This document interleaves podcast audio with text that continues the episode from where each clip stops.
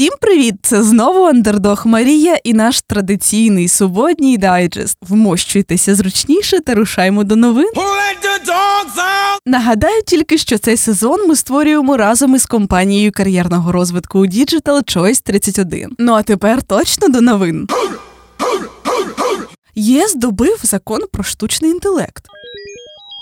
Європейський союз став першою глобальною державою, яка прийняла повноцінний закон про регулювання штучного інтелекту. Переговори щодо кінцевих правил тривали протягом 36 годин. Цей закон може стати базою для законодавств щодо штучного інтелекту в інших країнах. Щоправда, наскільки легко це буде впровадити, не зрозуміло. У самому ЄС закон повністю набуде чинності до 2025 року. Основні правила це заборона кількох видів штучного інтелекту, включаючи масове копіювання зображень обличчя та більшість систем розпізнавання емоцій на робочому місці і в освітніх установах. Хм, Ну цікаво, хто кого ЄС чи AI?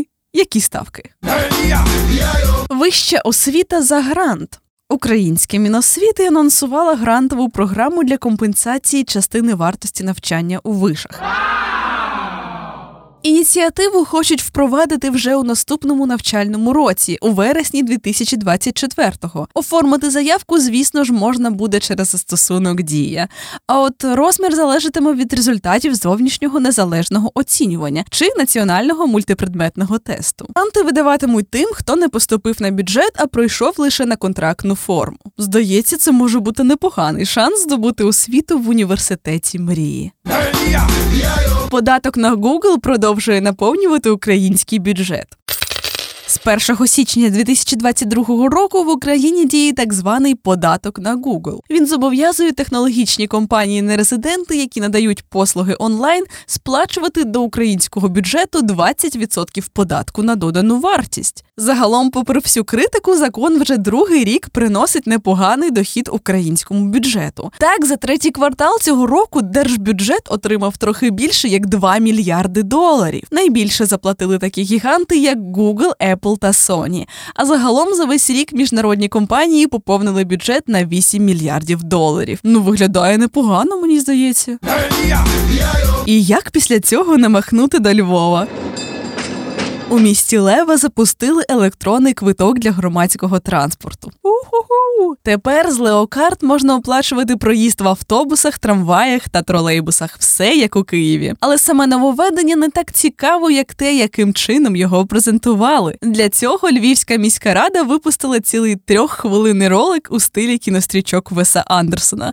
Виглядає ну дуже атмосферно, а головне пояснили, як тою картою користуватися. Якщо ще не бачили, обов'язково подивіться, навіть якщо поки не вирушаєте до Львова. Ну а я сподіваюся, що після такого креативу Вес Андерсон нарешті відвідає Україну.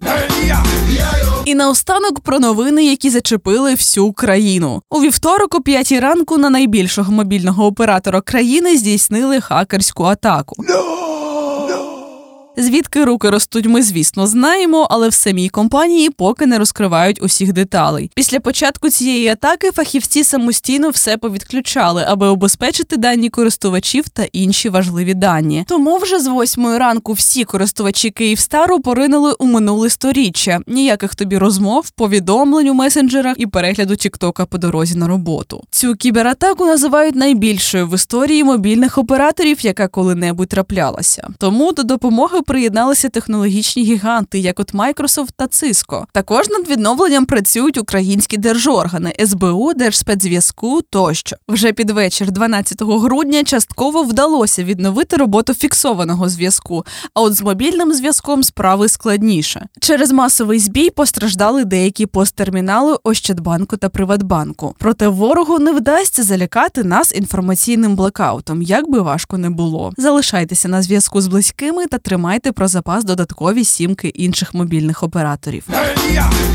На цьому все. Це була Андердог Марія та дайджест технологічних новин від спільноти Юандердог. Ми створюємо його разом із компанією кар'єрного розвитку Digital Choice 31. Бережіть себе та почуємося.